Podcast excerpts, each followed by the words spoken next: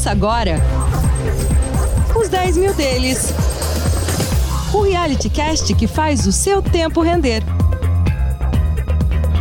Muito bem, senhoras e senhores, estamos chegando ao vivo para todo o Brasil, neste dia tão bonito, iluminado. Nós estamos vivendo a véspera do Natal, 23 de dezembro, sim. Você que achou que este dia não chegaria, você que achou que a reta final de 2021 não apareceria, ela já é concreta e ela não poderia avançar sem contemplar os 10 mil deles. O Carlos já tava no aeroporto, bicho. Tava subindo no avião, os caras ligaram pra ele e falaram: não, bicho, tem os 10 mil deles lá, dia 23 de dezembro, é lógico, Papai Noel, todo mundo na escuta. Então aqui estamos, Carlão, tudo bem? Bem-vindo, tudo certo por aí? É isso aí, Léo. Estamos aqui em São Paulo, né, para gravar o último, os 10 mil deles do ano, esse pré-Natal. Acho que para o investidor comprado em bolsa não vê o melhor dos presentes quando a gente olha para o curto prazo, mas talvez tenha vindo um dos melhores para o longo prazo. É, realmente, esse é um ponto importante que o Carlos contemplou, né? Porque com isso em mente, vamos combinar que as oportunidades e assimetrias estão postas, mas 2022 não se revela um ano fácil, ao contrário, é um ano complexo. Vamos acompanhar os destaques dessa edição e hoje a gente vai bater um grande papo aqui, vai trocar uma grande ideia sobre os principais balanços de 2021 e as projeções para 2022. O Carlos separou alguns tópicos aí para a gente conversar bastante, mas eu não sei aqui se eu já tenho o clima do Natal que eu gostaria. Daqui a pouquinho eu vou rodar aqui, eu tô preparando um hino, viu, Carlão, do Natal. Um coral aqui, super importante para nós. Eu acho que eu já tenho condições de exibir esse daqui a pouquinho, porque tem que fazer um certo suspense, certo? Daqui a pouquinho, então, a gente vai exibir. Vamos aos principais destaques da nossa carteira aqui, enquanto o coral do Noite Feliz não tá pronto. Vamos aos principais destaques da edição de hoje. Em relação à fotografia da semana, meus amigos, nós tivemos um recuo da nossa carteira. Eu já tô acostumado a tomar porrada. R$10.500 praticamente, R$10.470, vou abrir aqui para não falar bobagem, R$10.570, recuo de 4,5%. Ibovespa no mesmo período recuou 2,1%, moeda americana avançou 0,1%, Booking foi o papel que mais subiu, 10% de alta, e adivinha a baixa, Via, recuo de 13,3%. Carlão, vamos começar falando então dessa fotografia aí amarga de novo. Contrafluxo não há argumento. E não tá tendo fluxo comprador, né? Impressionante. Essa reta final tá sendo ainda mais complicada para a Bolsa Brasileira. É, Léo, perfeito. Acho que é bem colocado até que essa distinção. A gente vê que a maior alta foi uma empresa americana, né? E a maior baixa uma empresa brasileira. Até eu não lembro de quem foi o post no Twitter, mas isso que eu achei genial. Falando, essa aqui é a real relação de risco e retorno, né? A Bolsa Brasileira, ela sobe metade e cai o dobro do S&P, né? Aí que você vê como que funciona, mas brincadeiras à parte, assim, o que a gente tá vendo na Bolsa Brasileira é realmente, assim, eu já nem acho que é questão de pessimismo com relação às empresas brasileiras. O que eu tô interpretando desse cenário, principalmente ao longo de dezembro, é que foi quando a curva de juros assimilou aquelas altas que teve, né? A curva de juros recuou bastante ao longo de dezembro, a gente não viu esse mesmo movimento nas ações ligadas à economia doméstica brasileira. E como que eu interpreto isso daí? Eu acho que é realmente por conta do fluxo da saída de investidores institucionais da Bolsa Brasileira. É importante destacar aqui, fazer uma distinção entre tem os gestores de ativos e tem os detentores de ativos, né? Quando a gente olha fluxo de investidor institucional na Bolsa, a gente está falando dos gestores de ativos. É. Só que para eles comprarem ou venderem, não depende só da vontade deles, depende também do quanto os detentores de ativos estão comprando Bolsa ou vendendo Bolsa. E quem são os detentores de ativos? Pessoas físicas e principalmente fundos de pensão, por exemplo, né? Esses endowments, fundos de pensão, fundos de previdência e assim em diante.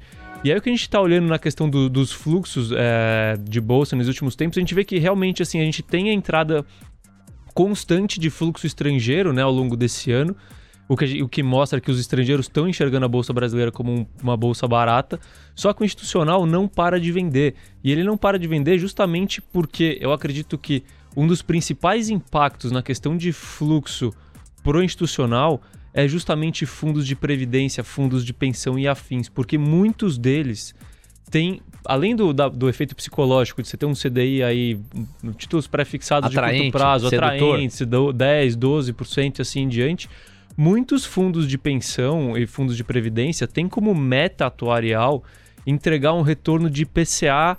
Assim, a meta antiga era IPCA mais 6, a meta nova IPCA mais 4, então você tem fundos em IPCA mais 4, fundos em IPCA mais 6. Você tem título público pagando IPCA mais 5. Então, para esses caras, vale muito a pena você sair da bolsa e você garantir esse retorno para o seu investidor. Por mais que não seja o melhor retorno, ele cumpre a sua meta e você simplesmente senta em cima desse título até o vencimento, entendeu? Então, eu acho que grande parte desse movimento de saída de fluxo vem justamente desse movimento dos fundos de pensão e dos fundos de previdência. Agora, a grande questão é esse fluxo ele tem fim, ele tem uma data para acabar. Quando ele acabar, provavelmente as empresas estarão muito baratas e a gente já vai ter uma redução drástica de fluxo vendedor. Num ponto como esse, será que não é um ponto de virada de ciclo, né? Porque a gente tem empresas baratas e falta de fluxo vendedor, então a gente tem a volta do fluxo comprador, da força compradora. Sem o contrapeso da venda. Sem o contrapeso da venda, fora preços atrativos. Então, assim, quando vai acabar esse movimento, eu não sei. Mas eu imagino uma hora esse movimento acaba e eu acredito que isso é um dos grandes fatores que justificam o desempenho da Bolsa e não da Bolsa especificamente, porque a Bolsa ainda engana, né? Porque a gente tem empresas de commodities sendo compradas pelo estrangeiro. Mas quando a gente pega empresas da economia doméstica que não são compradas com grande força pelo estrangeiro, o que a gente vê é que a queda tem sido ainda mais acentuada do que nas empresas ligadas a commodities. Pela baixa liquidez que elas têm em comparação com as outras que são mais da prateleira do estrangeiro? Perfeito. Além da baixa liquidez, que acaba sofrendo esse fluxo vendedor, o fluxo comprador de estrangeiro dificilmente vem em small caps, né? O cara está comprando o Ibovespa, então ele vai comprar empresas de commodities, que é 30%, 40% da bolsa, que eles entendem um pouco mais, eles vão comprar bancos e assim em diante, né? Mas principalmente commodities, ainda mais que o momento para commodities é positivo. Cara, você trouxe aí uma pincelada importante a respeito de fluxo. Quando você fala dos fundos, é legal a gente reforçar que cada fundo tem um mandato, certo? Tem uma razão de ser e um objetivo a cumprir. Se você tem hoje uma atratividade de um cenário com menos volatilidade, com menos incerteza, com menos risco, assegurando um pagamento que contempla o objetivo que você se colocou à disposição para bater junto aos seus clientes, aos cotistas, ele é muito mais interessante de você acomodar do que você tomar o risco que uma bolsa implica. Então isso ajuda a explicar, na percepção do Carlos, na tese dele, essa saída de capital da Bolsa mais acentuada. Há outras opções muito menos voláteis, muito mais seguras, que têm oferecido um retorno interessante para o mandato de vários fundos que querem sair bem na foto. De outro lado, eu ia te perguntar o seguinte, é comum a gente ouvir falar que os fundos no final do ano querem sair melhor na foto e aí acabam exercendo uma força de compra maior para conseguir dar uma surfadinha. Não à toa isso costuma coincidir com um certo rally de fim de ano. Interessa também aos fundos dar uma melhorada.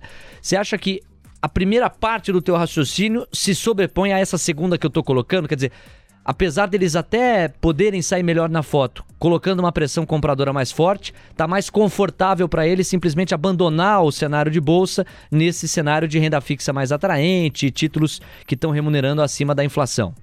Então, Léo, eu vou reforçar aqui a distinção que eu falei entre donos de ativos e gestores de ativos para facilitar esse racional, tá? Quando eu estou falando de fundos de pensão, fundos de previdência, estou falando de donos de ativos.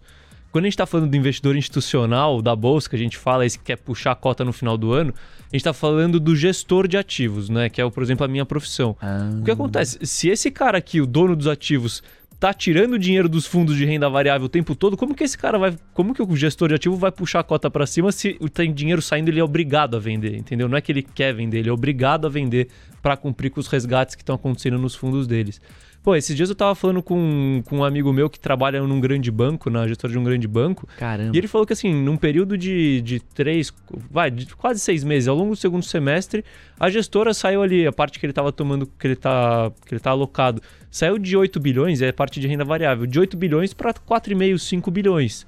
Assim, uma parte dessa é desvalorização, mas o resto é tudo resgate. Então, como que o cara que sai de 8 para 5 vai conseguir puxar, vai conseguir comprar alguma coisa? Ele só pode vender. Ele não tem artilharia para puxar. Não, ele só pode vender, entendeu? Porque não é nem que tá constante o patrimônio dele, né? O patrimônio dele tá reduzindo. Então, ele tem que vender para liquidar, virar dinheiro e pagar para os seus cotistas, que são esses investidores, fundos de pensão e pessoas físicas também, mas principalmente os fundos de pensão. Esse é um olhar de fluxo saboroso que você está colocando na mesa aqui. Então, se eu entendi bem, você tem de um lado os gestores de recursos que estão lá administrando as estratégias dos fundos que encabeçam. E de outro lado, os donos dos ativos, que são justamente esses fundos, por exemplo, de pensão que você acabou registrando aqui para ilustrar. Quando esses fundos começam a vender, exercer uma baita força compradora nos ativos negociados em bolsa para simplesmente pivotarem e partirem para outros ambientes com retorno assegurado e com menos risco, isso tira a margem que os gestores de recursos costumam encontrar no final de ano para puxar o preço para cima, porque a pressão vendedora já é muito grande. E aí boa parte dos cotistas não reage bem a essa desidratação dos preços e pede o resgate. Quer dizer, uma dupla força vendedora, a do cotista que quer realizar e a dos outros fundos que estão saindo e desidratando. Com isso, a força compradora dos gestores fica completamente enfraquecida e você tem uma bola de neve, nesse caso, para baixo. Isso ajuda a explicar ainda mais o descolamento do preço de alguns ativos. Perfeito, Léo. E tem um adendo, tá? Normalmente fundos de pensão, em grande parte, na sua grande maioria, eles alocam em fundos, em gestores de ativos, entendeu? Então, o fundo de pensão é cotista de fundos de gestores de ativos. Então, esses fundos de pensão são grandes responsáveis pelos resgates dos fundos de gestores, né, que, por consequência, tem que vender as suas posições em bolsa para devolver o dinheiro para esses fundos de pensão. Caramba! Carlos, deixa eu dar um passo para trás e assim nós daremos alguns para frente. O que é um fundo de pensão? Que agora eu fiquei curioso. É um fundo de fundos? Qual que é a estratégia básica para a composição de um fundo de pensão? Porque você que está do outro lado aí e acha que pensão é só quando você diz adeus para a amada e tem que bancar o filho por razões, inclusive, legais, não é só isso, não. Você vai entender agora. O Carlão explica aqui, ó. Bom, o fundo de pensão, ele é como se fossem os fundos de aposentadorias, né? Então, por exemplo, fundos de aposentadoria de uma forma geral, né? Então, ele tem os beneficiários de um lado e muitas vezes esse beneficiário, ele tem as contribuições que são compulsórias, né, para o fundo de pensão. Obrigatórias. Então, você tem de um lado os beneficiários. Esse fundo de pensão é um fundo que a gente fala que o duration é infinito, né? Porque para que ele serve? Pega, por exemplo, o sistema previdenciário brasileiro, né? Que é como funcionam alguns dos planos previdenciários ao redor do Brasil. Os beneficiários novos, eles são os responsáveis por aportar dinheiro. E os beneficiários que já estão aposentados, eles começam a receber dinheiro desse fundo de pensão. Então, qual que é o objetivo do fundo de pensão? O fundo de pensão tem que sempre ter dinheiro para bancar com a aposentadoria dos beneficiários que já estão aposentados, entendeu? Não, perfeito. Então, assim, como que eles fazem isso? Primeiro, tem de um lado a parte da captação de novos recursos de beneficiários novos, né, que vão contribuir ao longo do tempo, mas eles fazem uma conta para reduzir a necessidade de alocar capital, porque assim, tem a alocação dos beneficiários. Mas se falta dinheiro, quem que tem que botar dinheiro? Se é um fundo de pensão federal, quem tem que botar dinheiro é o governo. Se é um fundo de pensão de empresa, quem tem que botar dinheiro que falta é a empresa. Então, como que a empresa faz para mitigar a necessidade de aporte de capital? Tendo um retorno sobre o investimento. E aí, normalmente, as contas que eles fazem e o retorno que eles colocam como meta para o investimento era IPCA mais 6 e agora passou a ser IPCA mais 4. Caramba. Então, quando você tem essa conta já fechando para você colocando em título público, você dificilmente vai para a bolsa, porque não interessa você dar o máximo de retorno, o que interessa é você cumprir o seu objetivo de rentabilidade justamente para não precisar aportar mais dinheiro. E nesses fundos de pensão, você pode ter entrada desde muito jovem, certo? Por isso que você falou do lado dos deveres, o tal do depósito compulsório, que basicamente vai financiar lá na frente o pé de meia para você tirar o pé e desfrutar de tudo que você investiu. Os fundos eles vão reagindo assim. E é interessante pensar que entre as estratégias de composição do fundo de pensão está inclusive o aporte ou o posicionamento em outros fundos cuidados por gestores. Ah, perfeito. Vale esse destaque. Normalmente, o gestor de um fundo de pensão, ele não é um gestor que entende da seleção de ativos. Ele entende de alocação e o mandato dele é para alocação de patrimônio em classes de ativos. Então, o que ele determina? Ele determina, bom, eu vou ter 10% em ações brasileiras, eu vou ter 5% em ações estrangeiras, eu vou ter 15% em imóveis, 40% em títulos públicos e o restante em crédito corporativo. Tá bom. Quais que vão ser os ativos? Bom, eu vou selecionar então os melhores gestores para cada uma dessas classes para que eles façam a gestão desses, para que ele selecione os melhores ativos para mim, entendeu? Então, ao invés de eu entrar em bolsa e falar, bom, eu vou comprar Bradesco, vou comprar Petrobras, vou comprar Vale e assim em diante, ele fala, não, eu vou alocar no fundo do Bradesco, eu vou alocar no fundo do Itaú e vou alocar no fundo do Santander e eles vão escolher os papéis que são melhores na visão deles. Então, eles contratam gestores, é basicamente isso dentro da alocação de ativos que ele trabalha. Às 3h20, você está curtindo aqui o Carlos Castrucci em mais um episódio de Os 10 Mil Deles. Fizemos aí um racional de fluxo que já me ajuda a entender muitas movimentações, sobretudo nessa reta final de ano. Nós estamos emocionados aqui. Por quê? Porque a reta final de 2021 vai amolecendo os nossos corações, o espírito natalino vai contagiando a todos e depois do intervalo, ainda muito contagiados por esse espírito, nós teremos aqui Carlos Castrucci discorrendo sobre os principais eventos de 21, mas o que mais interessa a você do outro lado. As estratégias de 2022. Você se une a este grande coral da TC Rádio, que em clima natalino vai anunciando a chegada de um novo ano. Não saia daí, nós voltamos já já, vocês se comportem aí do outro lado, tá bom? Porque o programa está imperdível, é já que a gente volta. Os 10 mil deles. O reality cast que faz o seu tempo render. Os 10 mil deles. Os 10 mil deles. O reality cast que faz o seu tempo render. Muito bem, meus amores, estamos de volta com bastante emoção nesta reta final. O Natal está chegando. Carlão, você se comportou ao longo do ano? O bom velhinho vai te dar um presente à altura do que você merece? Ou a coisa tá feia?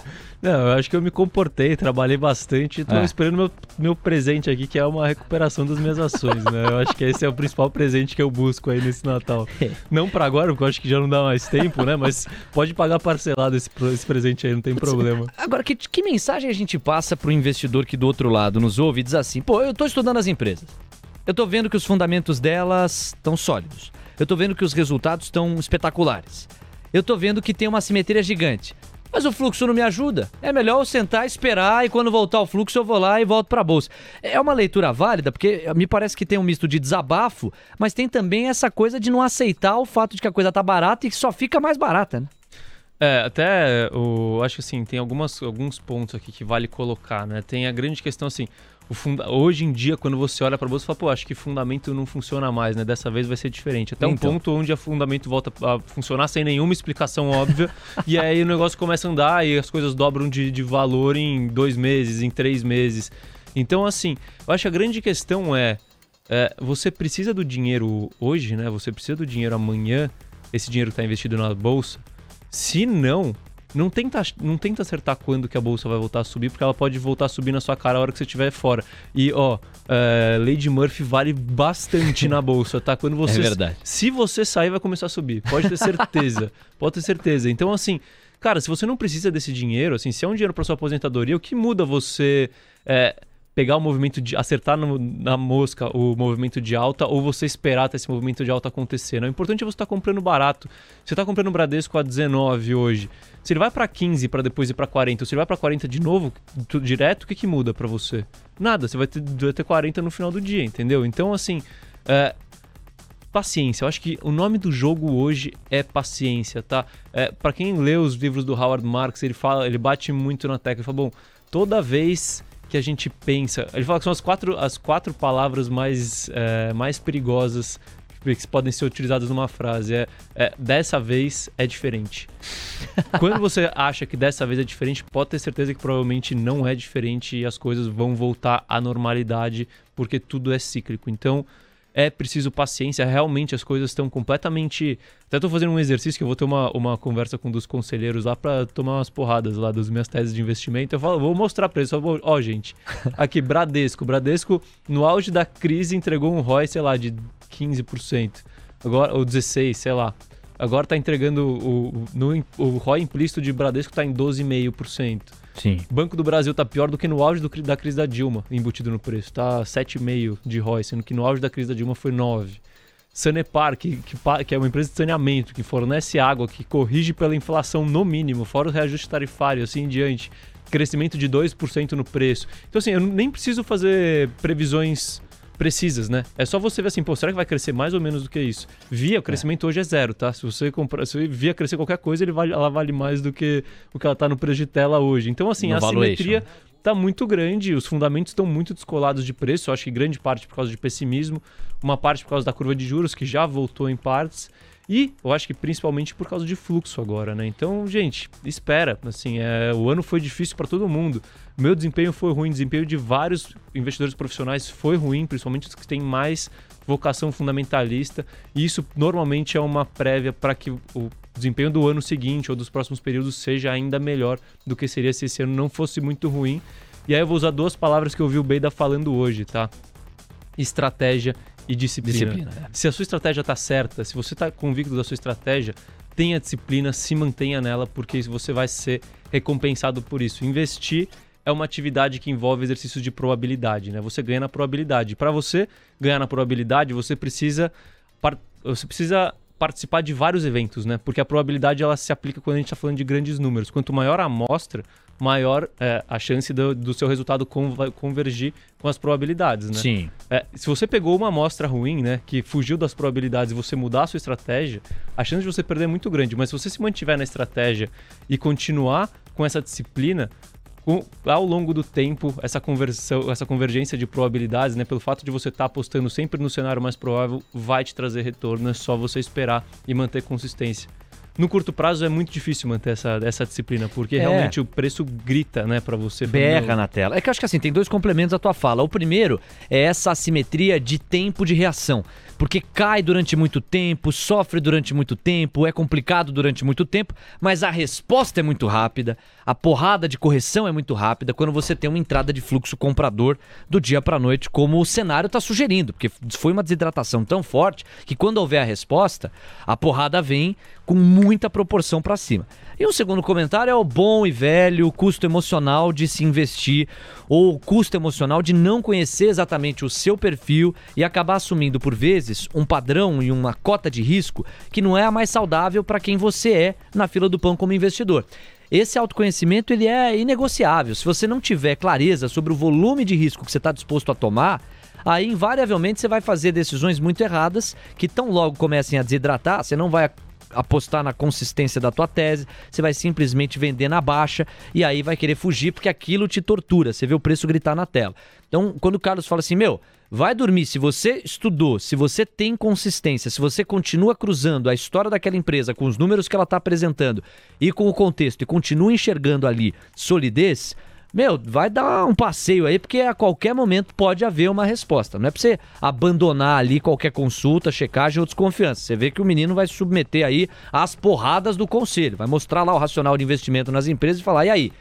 Provem que estou errado, estou à disposição, ouvidos abertos. É só gente graúda, experiente. Isso é importante, revisitar o tempo todo, mas ter consciência do controle emocional que é necessário. Agora, por falar em Natal, vamos até colocar um clima mais natalino aqui neste humilde programa, com um dos clássicos do Natal. Por quê?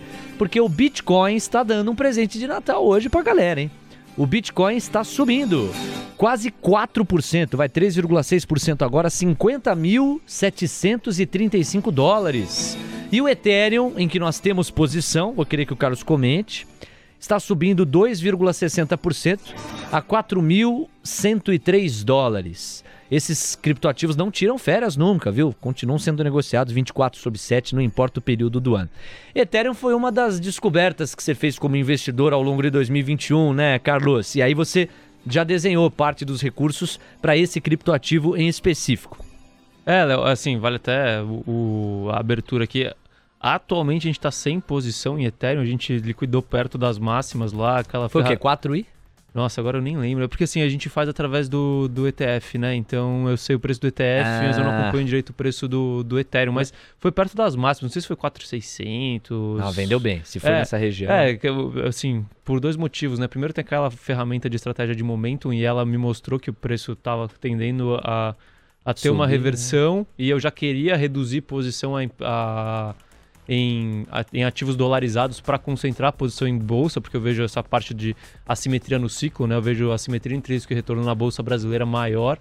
Então eu aproveitei, uni as duas coisas, né? Foi um sinal de venda lá no ponto alto do Ethereum mas a questão do ciclo de bolsa aqui, as oportunidades aparecendo, eu acabei liquidando a posição taticamente para investir aqui no Brasil. Mas assim, é uma tese que eu continuo acompanhando. Eu acredito que assim, essa parte de descentralização das finanças, de contratos inteligentes, de tokenização da economia, eu acho que para mim é algo que tem um potencial muito grande, né? E o Ethereum, eu acredito que é uma das, pelo menos é o principal veículo para você se expor a essa tese, né? Não é, pode não ser com maior potencial de retorno, a gente tem outras, mas é a maior rede, né, que tem, mais valiosa que tem, então a gente acaba investindo em Ethereum de vez em quando. Mandando um grande abraço pro Gabriel Todris. Ê, Todris, tamo junto, parceiro aqui no TC, uma das vozes mais importantes do nosso comercial aqui. O Todris está prestigiando o nosso trabalho, a gente fica muito feliz com isso. O Marcelo Escopel também tá por aqui, ele que sinalizou, olha o Bitcoin tá subindo. Essa questão do que o Carlos há pouco destrinchou de realizar perto das máximas é a típica gestão ativa, né? Se você identifica a assimetria, entende que é bom ponto de entrada, aí o papel se valoriza, o ativo se valoriza e chega a um ponto em que, pronto, ele cumpriu a sua missão na sua estratégia ali, realiza, põe no bolso e já mira a próxima assimetria. Legal, é mais um movimento para ilustrar. O Carlos, ele sempre anota a relação dos eventos que mais chamaram a atenção na semana. Falamos da liquidez reduzida, tivemos um aprofundamento dele a respeito do fluxo para justificar essa liquidez bastante comprometida. Vale a pena falar um pouquinho de Ômicron, né, Carlos? A cada evidência que se acumula, a gente chega à conclusão de que é uma variante mais transmissível, menos letal, e se mantiver essa toada, pode ser um capítulo final para a pandemia ou um dos finais, porque geralmente é assim que elas acabam morrendo, né? Quando você tem um vírus que é muito pouco letal, mas transmissível demais, que acaba se impondo como a cepa dominante, só que como tem casos graves em número muito pequeno, fica mais fácil de você manejar. Por enquanto está caminhando para isso, né? É, perfeito, assim, claro que eu não sou especialista em pandemia nem coisa do gênero, mas assim, os indicativos que a gente tem é que realmente, finalmente, né, a gente está perto do fim, né? Perto do fim das restrições de circulação, né? Acho que o que vale, assim, o coronavírus, o Covid não vai acabar, a gripe não acabou, assim... É conviver, não acaba, a gente aprende a conviver e a gente fica resistente ao vírus. E quando a gente tem um esquema de vacinação que foi comprovado que funciona, a gente agora tem remédio saindo, né, que facilita ainda mais a questão do tratamento, não é prevenção, mas é tratamento. Quando você tem uma variante que é menos letal e que está se difundindo em toda a população, que mostra que isso vai virar uma gripezinha finalmente, né? Então, assim, todas as evidências mostram que talvez a gente esteja chegando ao capítulo final da pandemia, ainda bem, e que 2022 pode ser um ano onde... Essa página vai estar virada, a gente vai estar falando de outros assuntos e vai para o livro de história depois. É isso aí, Carlos. As suas palavras são as que eu trago para mim aqui. Falo e penso a mesma coisa, mesma direção. E o Brasil já não tem vivido os mesmos dramas que alguns países da Europa e os próprios Estados Unidos pela adesão da população à imunização, à vacinação, o que é um troféu para nós aqui. Aí você também separa o fato de Joe Biden ter, inclusive, revisto algumas medidas para o manejo da pandemia, não endossando restrição de circulação, o que é um dado positivo, pensando em funcionamento econômico. Por outro lado, na Europa, a condução está sendo um pouco diferente. A Alemanha, Portugal e Espanha endureceram medidas, pensando aqui nas reuniões do final do ano. A gente viu, Brasil adentro, a aprovação do orçamento de 2022 pelo Congresso e muita pressão em cima do Poder Executivo pelo descontentamento de alguns setores, em especial aqueles que não são o de policiais, porque estes tiveram reajuste, os outros não. Bolsonaro está tendo que lidar com essa pressão também. Mas o fato é que 2022, do ponto de vista fiscal, cara, se desenha um ano bastante desafiador, com uma predisposição do governo a gastar, a financiar a sua reeleição, apenas em linha com o que costuma haver na história da República Brasileira, a despeito do que o mercado estimava um dia ao ter Paulo Guedes por lá. Quando ele flexibilizou o teto de gastos por esse viés também eleitoral ou eleitoreiro, aí o mercado, você lembra, derreteu no dia, a curva de juros explodiu, justamente porque desancorou-se a referência fiscal do país. Esse é um dos riscos que o investidor não pode desconsiderar para 2022, né? O risco fiscal em meio às eleições brasileiras. Perfeito, Léo. Assim, a situação ela continua a mesma, né? a realidade fiscal do país está muito melhor do que o que a curva de juros desenha e o que o dólar desenha. Só que essa incerteza com relação a que, o que pode vir de Brasília continua prejudicando a questão das possibilidades para o cenário fiscal do país, né? Eu acho que a vantagem é que em 2022 é mais difícil mexer em qualquer coisa no âmbito fiscal, aumentar gastos. Eu não sou muito entendido de política, mas eu acho que tem algumas restrições no ano eleitoral na questão de aumento de gastos e algumas coisas podem ser aprovadas. Então, assim... Brasília é imprevisível, né? A gente não sabe o que vai vir de lá, então isso claro que pode fazer barulho, pode fazer preço, mas eu imagino que assim, o que mais deve fazer preço vindo de Brasília realmente vai ser eleição no ano que vem, né? E aí sobre orçamento que você comentou, isso é geral, independe até de ano de eleição, quer dizer, você tem que arredondar direitinho a lei de diretrizes orçamentárias, de preferência, porque em 2020 foi complicado. Você lembra que a gente não tinha orçamento até metade do ano praticamente, né? Teve muito impasse na decisão. Mas, teoricamente, você tem que conduzir isso até o final do ano anterior. E foi exatamente o que se deu nessa semana, certo? Com a aprovação do orçamento para 2022, então tá ali posto. Para você mexer nisso, é um nível de burocracia e de negociação enormes, que não costumam combinar com o ano eleitoral. Por isso que esse nível de negociação foi muito mais intenso no final de 2021. Então, o teu racional ele tem sentido, Carlos. Quer dizer, do ponto de vista orçamentário, o que tivesse sido diferente já não tem mais espaço para ser, pelo menos se as condições normais de temperatura e pressão se mantiverem. Agora vamos falar também de commodities. O petróleo cotado acima de $75 o barril, o minério de ferro no patamar dos $112. A gente sabe que os papéis atrelados a commodities, eles têm um lado defensivo à medida que as commodities costumam oferecer a inflação, repassar a inflação nos seus níveis globais também. E, de outro lado, são papéis cíclicos, que dependem muito de retomada econômica. Qual a leitura que você faz nesse sentido para 2022, hein, Carlos? Léo, o que a gente está vendo é que, assim, pelo menos essas commodities, elas parece que encontraram um nível de conforto, sim, né? Elas já estão algumas semanas já andando próximo a esses patamares, tanto o minério a $112 a tonelada, quanto... o petróleo a $75 o barril. É difícil saber para onde vai em 2022, né? A gente está vendo a China já voltando a estimular a economia, então isso pode ajudar, pode ajudar a aumentar o consumo tanto de petróleo quanto de minério de ferro, mas acho que minério de ferro acaba surfando mais diretamente a questão do aumento da economia chinesa. Mas assim, eu acho que o mais importante é sempre a gente tentar olhar para o nível de equilíbrio, né? A gente sabe que a gente espera que em 2022... que a gente veja uma normalização da questão de oferta, né? Nas cadeias de suprimento, oferta de commodities também e assim em diante. Então é muito importante a gente entender assim, quais que são os níveis de equilíbrio para o petróleo, para o minério e para outras commodities, né? A gente vê que tanto o petróleo quanto o minério, eles estão assim, próximo do seu nível de estabilidade, talvez um pouco acima do seu nível de estabilidade entre oferta e demanda. Então, assim, eu acho que 2022 a gente não deve ter nenhuma, se eu tivesse que apostar, né, a gente não deve ter nenhuma surpresa, tanto para cima quanto para baixo, a não ser que a gente veja algum outro fator de restrição de circulação ou algum aquecimento exagerado da economia ou algum outro evento que possa afetar a oferta de algum dessas commodities. Vamos falar dos Estados Unidos também, eu gostei do que você falou no começo aqui do programa, quer dizer, quando caem os índices acionários americanos, aqui cai o dobro, e quando sobe, aqui sobe a metade, quer dizer, fica um abismo cada vez maior entre a bolsa brasileira e as bolsas americanas. Eu não sei o quanto que a gente vai ver dessa tendência se revertendo em 2022, mas dado o desconto de fluxo que vem punindo a bolsa, o fato desse abismo tá extremamente exagerado, ainda que haja muitos riscos Brasil adentro, me leva a apostar, a sugerir para você, investidor, que 2022 tende a ser um ano em que esse abismo deve diminuir, pelo menos um pouco. Eu não vejo mais espaço para acentuar o abismo. Já é muito grande a distância, né, Carlos? Léo, assim... Nada é tão ruim que não possa piorar.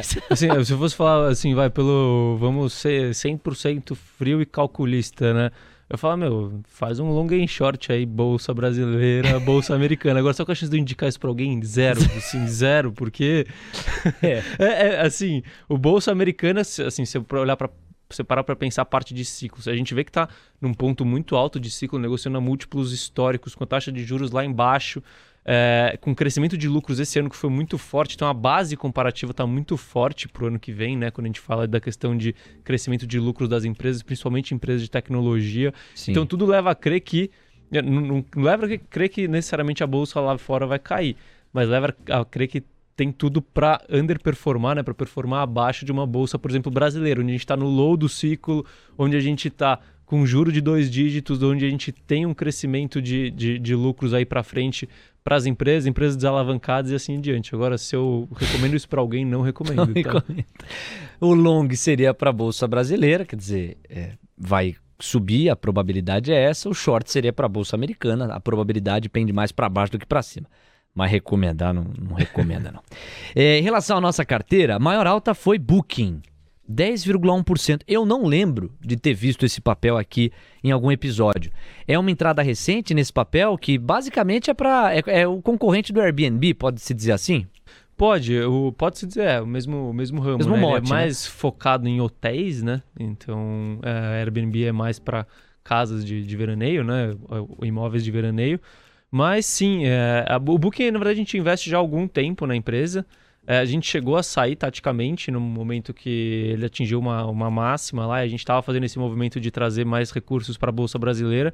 E ele voltou para a nossa carteira na semana passada. Ele voltou para a carteira na semana passada, que a gente teve uma sinalização de potencial de movimento de alta. E assim, é uma empresa que, além de estar mais consolidada na questão do mercado, do ponto de vista do ciclo econômico, do ciclo de negócios da empresa, né? Então é uma empresa que consegue, assim, ainda mais agora com a normalidade da volta do turismo, é uma empresa que tem capacidade ela gera muito caixa, ela tem capacidade de recomprar muitas ações, né? Então, em 2019, por exemplo, acho que eles compraram 10% das ações da empresa, então, assim, devem voltar recompras. Eu acho que empresas ligadas ao turismo agora, principalmente esse 4º trimestre, devem apresentar um resultado bem forte. A gente vê pela movimentação ao redor do mundo de turismo, né?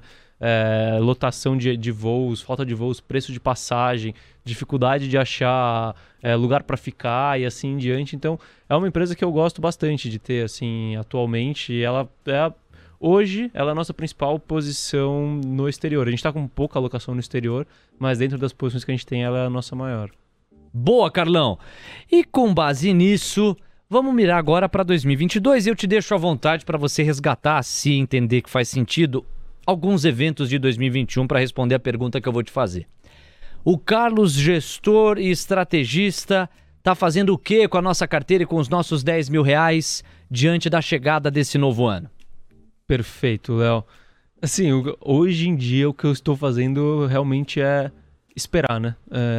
Assim, eu acho que tem momentos onde a gente não pode ser ativo demais, não pode ficar girando a carteira demais.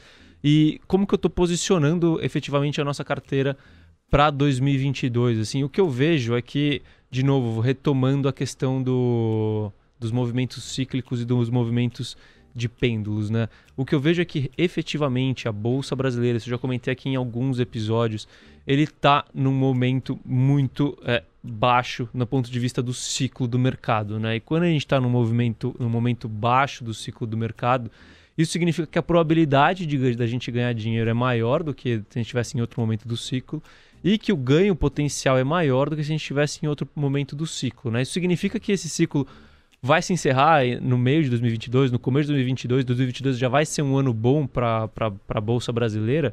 Eu não sei dizer, assim, efetivamente. Eu acho que em 2022 tudo pode acontecer, no curto prazo tudo pode acontecer.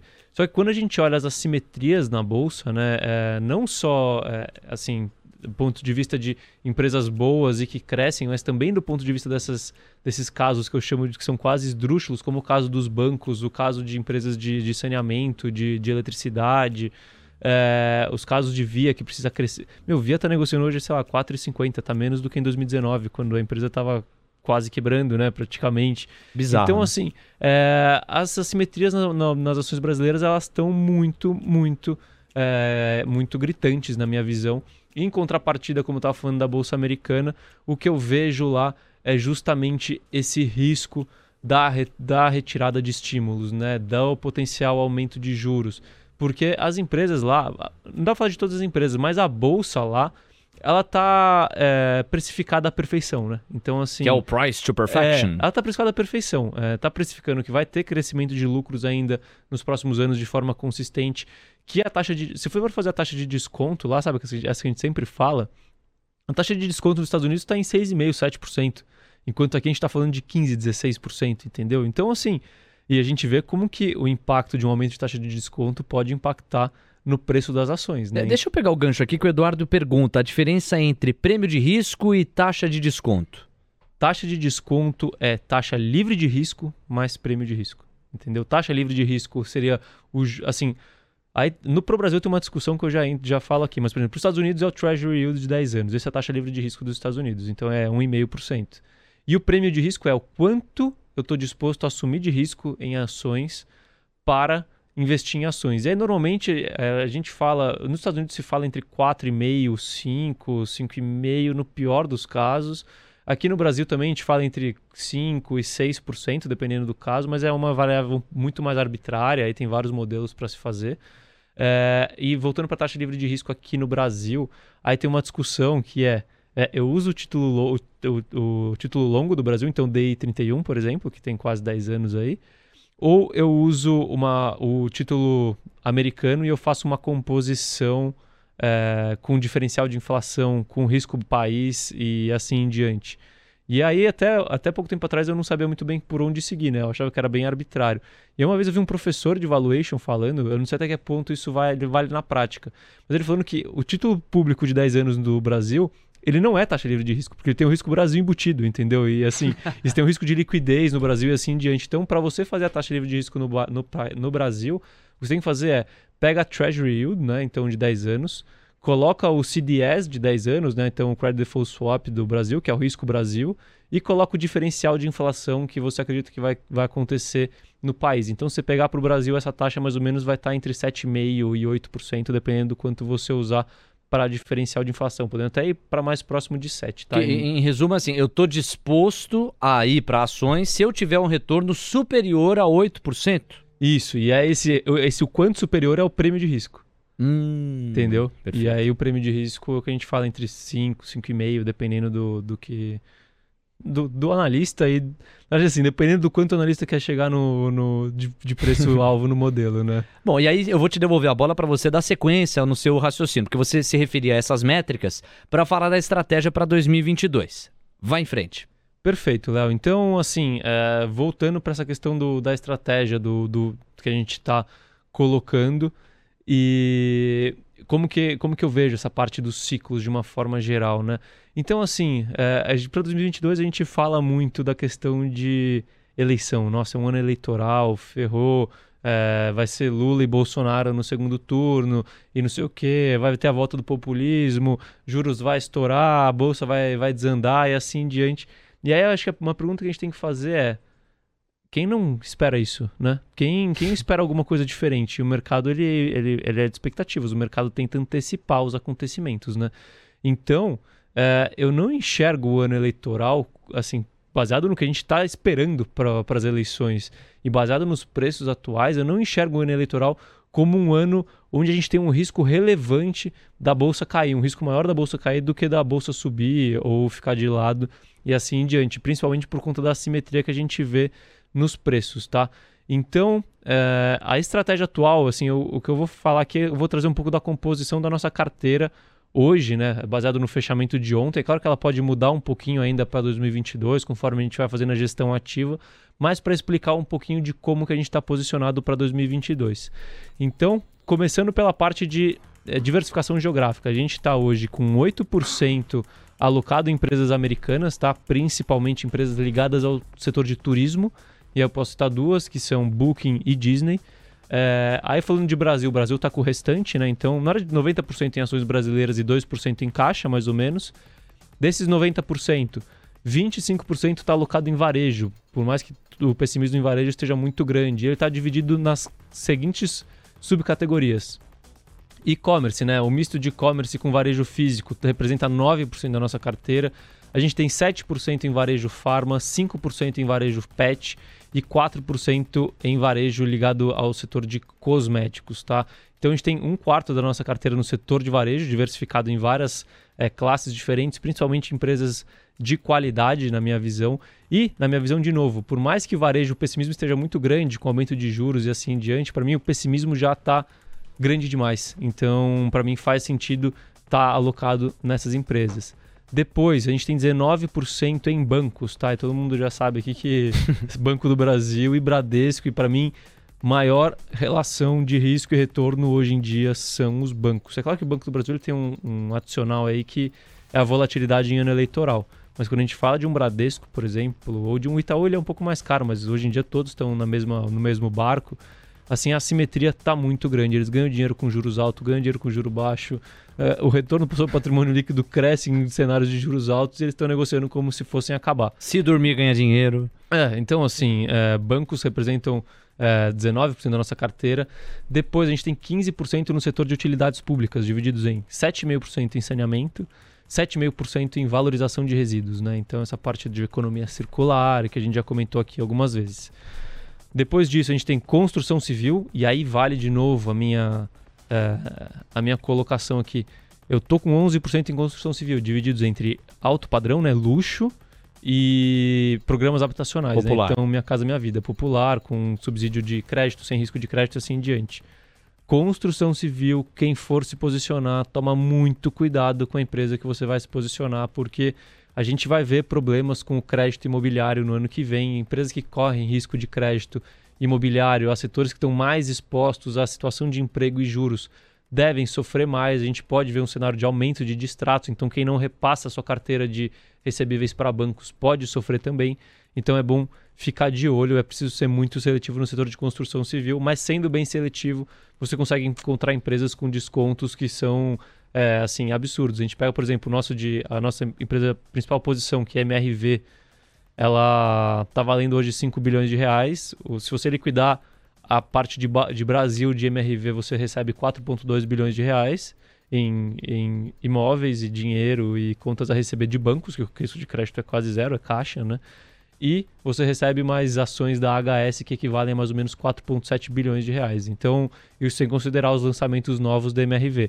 Então, a gente tem muita assimetria no setor de construção civil, eu preciso paciência e seletividade. Depois disso, a gente tem commodities, 7% da nossa carteira, divididos entre celulose e alumínio, tá? Então, são teses que têm uma boa relação com a agenda ESG. Eu acredito muito na questão da tese do aumento da necessidade de soluções ligadas à sustentabilidade e a celulose, papel e celulose, né? E o alumínio são commodities que se beneficiam desse movimento, são menos ligados à ciclicalidade da economia e mais ligados a uma tendência secular, na minha visão. 7% em locação de veículos, 5% em educação, 2% em indústria. Muito bem. Então faz um overview aí em 15 segundos.